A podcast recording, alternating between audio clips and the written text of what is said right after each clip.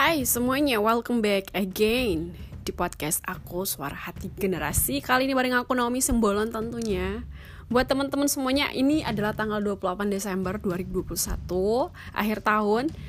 Happy New Year, early New Year dan selamat Natal buat teman-teman yang ngerayain. So, podcast kita kali ini bakal ngebahas sesuatu hal yang cuci Mei dan membuat kalian gak bakal bosan. Dan kalian wajib banget tahu tentang ini. Oke, okay, aku bakal bahas tentang metaverse. Ada yang udah tahu metaverse? Mungkin beberapa di antara kamu udah pernah dengar kata metaverse atau mungkin belum pernah dengar kata metaverse. So, sebelum kalian ngedengerin podcast ini lebih lanjut, kalian bisa buka Instagram kalian sekarang atau Facebook ataupun WhatsApp kalian dan kalian bisa lihat di bawah itu ketika kalian lagi buka ada tulisan meta dan di sampingnya adalah tulisan um, kayak simbol nomor 8 tapi yang tidur ya kan Nah, itu adalah metaverse. Jadi selama ini kalian sudah bersentuhan dengan metaverse. Kalian sudah berteman dengan metaverse. Buat teman-teman yang suka main game mungkin udah pernah dengerin kata-kata metaverse, game metaverse, right? Karena di dunia game metaverse ini kayak udah nggak asing. Oke, okay,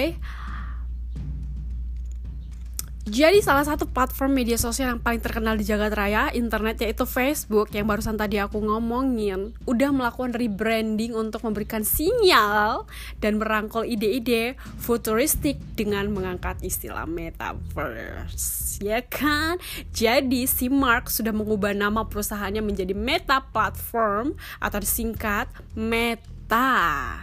Jadi mm, pada bulan Oktober tanggal 28 kemarin um, simbol meta yang ada di Instagram, di WhatsApp ataupun di Facebook kalian itu diresmikan pertama sekali oleh Mark, makanya itu ada di situ. Karena Mark sendiri sudah mengubah nama perusahaannya menjadi Meta Platforms. Jadi, metaverse sendiri ini sulit dijelaskan karena belum tentu akan ada kata berita seperti itu. Tetapi karena Mark sudah Nah, karena sudah hampir 3 miliar orang menggunakan Facebook setiap bulannya, Mark akhirnya mengungkapkan saran tentang perubahan arah yang patut diperhatikan oleh kita semuanya. Mungkin bagi beberapa orang istilah metaverse ini bukan hal yang baru lagi. Tapi mungkin beberapa orang istilah metaverse ini hal yang baru. Jujur buat gue, sebelum gue mengetahui metaverse buat gue hal yang baru. Tapi sekarang bukan lagi hal baru, makanya gue mau share kepada kalian. This is really really penting buat kalian bisa pahami. Karena konsep metaverse ini sangat layak banget dipahami, apalagi kalau kamu sedang adalah orang yang kritis terhadap masa depan.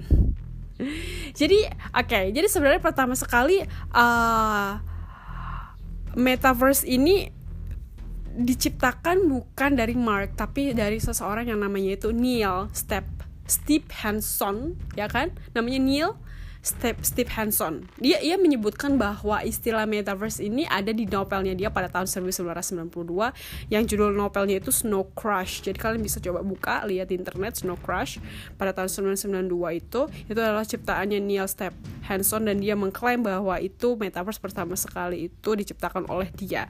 Istilah metaverse di dalam novel ini merujuk pada dunia virtual 3D yang dihuni oleh avatar orang sungguhan Ya kan? Istilah ini tidak memiliki definisi yang bisa diterima secara universal, of course. Anggap aja metaverse adalah sebuah internet yang diberikan dalam bentuk 3D. Jadi menurut Mark menggambarkan kalau misalkan si metaverse ini adalah lingkungan virtual yang kita bisa masukin atau yang kamu-kamu bisa masukin alih-alih hanya dengan melihat layar doang. Jadi kalau misalkan gue persingkat nih, gengs, Metaverse ini adalah dunia komunitas virtual tanpa akhir tanpa akhir yang saling terhubung. Di mana orang-orang kamu bisa bekerja, kamu bisa ketemu, orang-orang bisa bermain dengan menggunakan headset realitas virtual atau kacamata uh, augmented reality, aplikasi smartphone ataupun perangkat lainnya. Gambaran sederhana yang diungkapkan oleh Simmark tentang metaverse adalah sebuah seperangkat ruang virtual tempat seseorang dapat membuat dan menjelajah dengan pengguna internet lainnya yang berada pada ruang fisik yang yang yang berbeda gitu, yang ruang fisiknya itu berbeda gitu. Misalkan nih kamu di Amerika yang satunya lagi di Indonesia. Kalian bisa ketemu di dunia virtual metaverse kita jadi dunia virtual jadi kebayang ya jadi dunia me virtual metaverse ini adalah dunia baru yang diciptakan yang di mana di dunia ini kamu itu bisa melakukan apa aja kamu bisa ketemu sama orang, kamu bisa main, kamu bisa bekerja di dunia ini, kamu bisa membangun your own karakter, kamu bisa membangun dirimu sendiri di situ atau membangun orang yang berbeda yang bukan dirimu, yang atau orang yang selama ini kamu inginkan. Tadinya kamu cacat, kamu pengen orang yang sempurna, bisa kamu bangun karakter kamu di situ. Yang tadinya kamu itu hitam, kamu pengen kulitnya putih dan cakep mempesona, bisa kamu bangun di situ. Yang tadinya kamu miskin dunia nyata, kamu bisa bangun jadi orang yang kaya. Tadinya kamu pengen jadi dokter tapi tiba-tiba kamu cacat atau kamu jatuh miskin kamu nggak bisa jadi dokter. Kamu bisa jadi dokter di metaverse. Kamu bisa menghasilkan uang di sana kamu bisa beli tanah dan kamu dapat sertifikat. Sertifikat ini bisa dijual kepada orang yang ada di dunia metaverse. Dan duit yang kamu dapat adalah duit sungguhan bukan duit main-main by the way selain dapat tanah kamu bisa bisa beli rumah kamu bisa main kamu bisa ngelakuin apa aja kamu bisa nonton ke salon and do whatever you wanna do like you do in this real world. You know it's so crazy it's so interesting kan? Sangat menarik gak sih? Wow. Jadi adanya dunia metaverse ini gengs memungkinkan untuk kita semua itu ngelakuin hal-hal seperti ke konser secara virtual atau kayak gue bilang tadi kamu bisa traveling online atau kamu bikin sebuah um, fashion baju jual baju. Ya kan by the way ngomongin tentang jual baju nih kalau kalian ada dengar berita atau baca berita atau kamu bisa google sekarang Syahrini ini adalah orang yang pertama sekali masuk ke dunia metaverse. Dan dia adalah gadis yang pertama menggunakan hijab Gara-gara dia menjadi gadis yang pertama sekali menggunakan hijab di dunia metaverse, dia menjual hijabnya dia dan dia menghasilkan uang dari penjualan hijabnya. Dia membangun karakternya dia sebagai orang yang pakai hijab. Di dunia nyata kan Syahrini nggak pakai hijab, right? Tapi dia bangun karakter dia menjadi perempuan yang menggunakan hijab di metaverse di dunia virtual itu dan dia jual hijab dia dan dia menghasilkan uang dari situ. Oh my god. So crazy. Can you imagine? My god. Oh my god. Huh. Ya, tarik nafas dulu gengs. Wow, wow, wow, wow, wow, wow. Di dunia metaverse ini juga kalian bisa yang namanya kerja itu secara virtual. Jadi gini, aku tuh ngebayangin ya kalau misalkan um, ada yo covid saat ini selama 2 tahun ini membuat kita work from home apakah mungkin ini cuman pikiran gue doang ya apakah mungkin covid ini adalah sebuah um, langkah awal saja yang membuat orang-orang di dunia terbiasa work from home sampai pada akhirnya metaverse ini nanti muncul. Karena di metaverse ini ketika metaverse ini muncul kalian nggak perlu lagi yang namanya pergi ke kantor. Kalian bisa kerja secara virtual ketemu di dunia metaverse.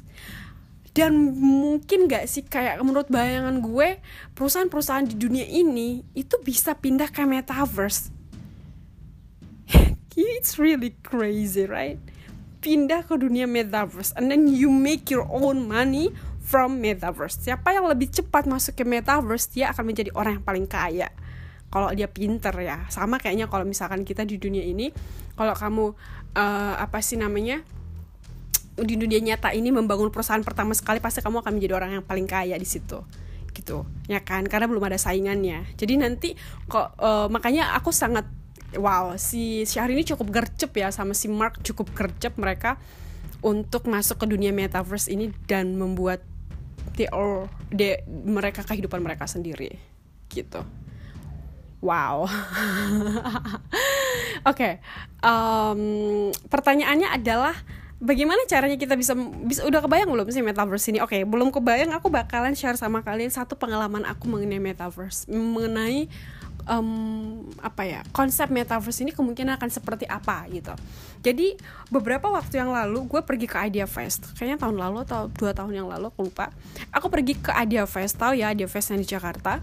Jadi gue pergi ke Idea Fest dan di situ tuh ada um, apa sih namanya kalau jualan kayak gubuk-gubuknya mereka itu untuk buat jualan-jualan gitu terus aku pergi ke satu tempat yang mereka menawarkan game secara VR virtual reality. Tahu kan? VR yang kayak kacamata kalian tinggal taruh ke mata kalian and then kalian akan berada di dunia yang berbeda gitu. Waktu gue pakai itu gue main game gue kayak lagi melangkahi sesuatu naik tangga di dalam game itu itu kayak bener-bener nyata banget seketika gue seketika gue pakai itu kacamata gue kayak berada di dunia yang berbeda. Gue berada di dunia berbeda yang kayak itu nyata banget. Jadi gue akan akan di situ tuh kebetulan waktu itu gue naik tangga gue lupa nama gamenya apa. Tapi gue naik tangga dan gue kaki gue itu kayak naik tangga you know like that.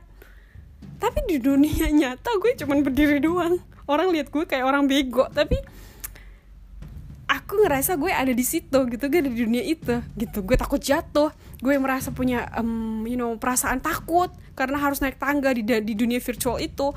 Gue harus ngebunuh atau menjauhin sebuah perahu you know like that. Ada rasa takut ada rasa rasa menang ketika aku menang.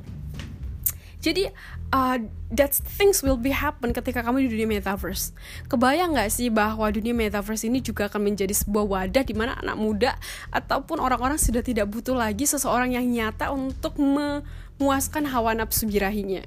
Ya jangankan seperti itu ya, sekarang aja orang bisa kok yang namanya itu memuaskan hawa birahi atau nafsu birahinya dengan nonton porno atau mereka lihat foto seksi. Tapi kalau ada di metaverse, mereka bisa ketemu orang lain secara virtual dan doing like like that you know kayak pasangan suami istri lakukan di dunia virtual and then that's enough Padahal, oh my god, ini amazing. Bayangin aja, padahal Tuhan menciptakan bumi ini untuk beranak cucu dan menghasilkan banyak or banyak generasi secara nyata. Tapi kalau udah dari dunia virtual ini, kita kayaknya udah nggak butuh lagi orang di samping kita. Kita hanya butuh duduk aja di rumah and do make our own money from virtual world metaverse. gila crazy banget gue yang kayak nggak kebayang sih it's really amazing sih maksudnya di beberapa orang um, Oke, okay, aku ada baca sebuah berita dibilang kayak gini. Wakil Presiden Platform Universe Nvidia Richard Claris mengatakan bahwa ada banyak perusahaan yang membangun dunia dan lingkungan virtual di metaverse, sama dengan banyak perusahaan yang membangun sesuatu di World Wide Web. Richard menjelaskan bahwa metaverse sangat penting untuk bisa diperluas sehingga pengguna bisa berteleportasi ke dunia yang berbeda baik dari satu perusahaan atau perusahaan lain. Dengan cara yang sama, Metaverse akan membuat pengguna internet dapat berpindah dari satu halaman web ke halaman web lainnya. Selain itu, perusahaan video game di balik video game Fort, Fort, Fortnite yang populer Epic Games juga turut mengambil peran dengan mengumpulkan satu miliar dolar dari investor untuk membantu rencana jangka panjang membangun Metaverse. Wow, Epic Game memberikan investasi 1 M dollar USD untuk membangun rencana jangka panjang. Metaverse. Gila parah banget. Metaverse ini benar-benar menjanjikan sih ya untuk beberapa perusahaan-perusahaan besar dan menghasilkan banyak uang dan mungkin akan membangun um, perekonomian yang tinggi atau perekonomian yang cukup luas di Indonesia di bangsa-bangsa di dunia khususnya gitu. Tetapi di sisi lain ini metaverse bisa menjadi sebuah sarana kalau nggak bijak. Menjadi sarana akan mencuci otak banyak generasi-generasi dan tidak kembali kepada firman Allah. Wow jadi membangun, membangun new world gitu loh dunia baru gitu loh. New world order order. Temen gue selalu ngomongin new world order kalian tau lah ya kalau orang Kristen itu apa. Temen gue selalu bilang seperti itu dan apakah metaverse ini adalah sebuah langkah awal untuk membangun new world order itu? Apakah metaverse ini sebuah hal yang harus kita apakan gitu loh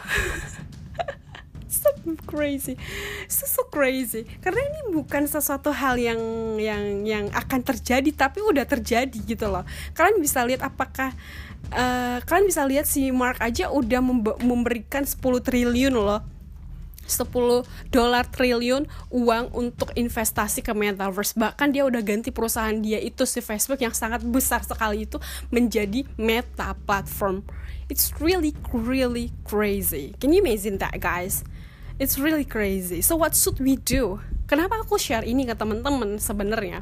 Karena jujur ada banyak di antara kita, bahkan gue sendiri itu bukan tipe orang yang up to date dengan kehidupan teknologi zaman sekarang.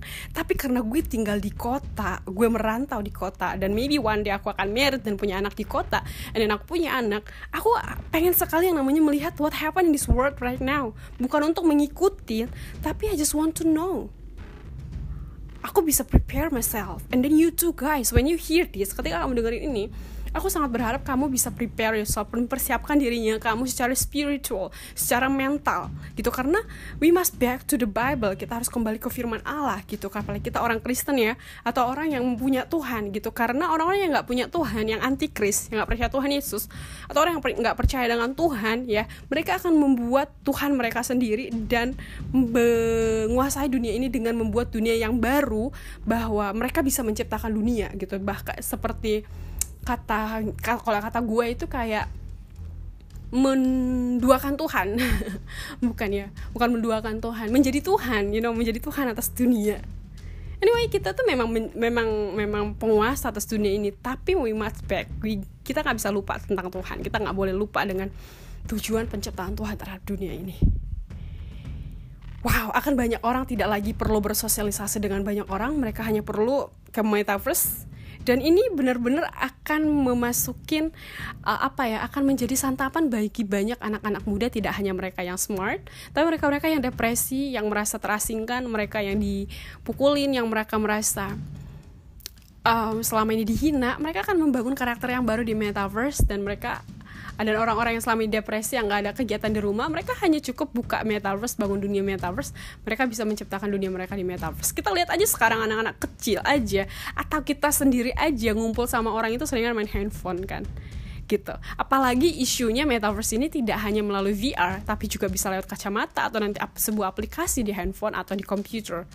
So, wow, it's really crazy and amazing. Aku punya teman di Bali, dia juga baru-baru ini beli saham Metamon ya sahamnya si Metaverse Metamon. Yang tadinya 8 juta sekarang 20 juta. Jadi nanti beberapa tahun ke depan mungkin ini bakal bisa jadi ratusan juta. Jadi buat kalian yang main di saham mungkin bisa melirik saham Metamon ini. Gak apa-apa dong melirik saham. Saham itu kan something yang um, you know kita semua main saham aku juga main saham gitu. Jadi gak apa-apa kalau saham. Tapi yang aku mau sampaikan lewat ini adalah you must know kalau sekarang dunia itu udah mulai parah banget teknologi itu mulai parah banget. So buat kamu yang menggunakan sosial media gunakan sosial media kamu untuk mengabarkan injil kebenaran dan semuanya dan tidak keluar dari firman Allah. So ketika dunia membuat sebuah ketika dunia membuat sebuah dunia baru dengan teknologi itu kita harus menjadikan uh, sebagai anak Tuhan harus mendun membuat firman Tuhan itu mendunia itu jadi PR banget sih buat kita semuanya. So thank you so much already hear me guys. Mungkin ada beberapa informasi yang belum lengkap atau belum mendalam. Mungkin teman-teman masih bingung untuk beberapa hal lainnya. Teman-teman bisa cari nanti di internet. Kalian boleh baca atau kalian boleh nonton di YouTube ada banyak sekali. Tapi aku berasa aku berharap juga aku berdoa semoga hmm, podcast gue kali ini bisa memberikan sebuah edukasi yang berbeda buat teman-teman semuanya dan aku minta maaf kalau aku salah ngomong atau salah informasi teman-teman bisa memperbaiki sendiri ya dan teman-teman bisa cari di YouTube semuanya atau di internet So, terima kasih sekali lagi udah dengerin ini. Kalian boleh share ke teman-teman kalian. Dan selamat liburan teman-teman. Tuhan Yesus berkati and see you. God bless you.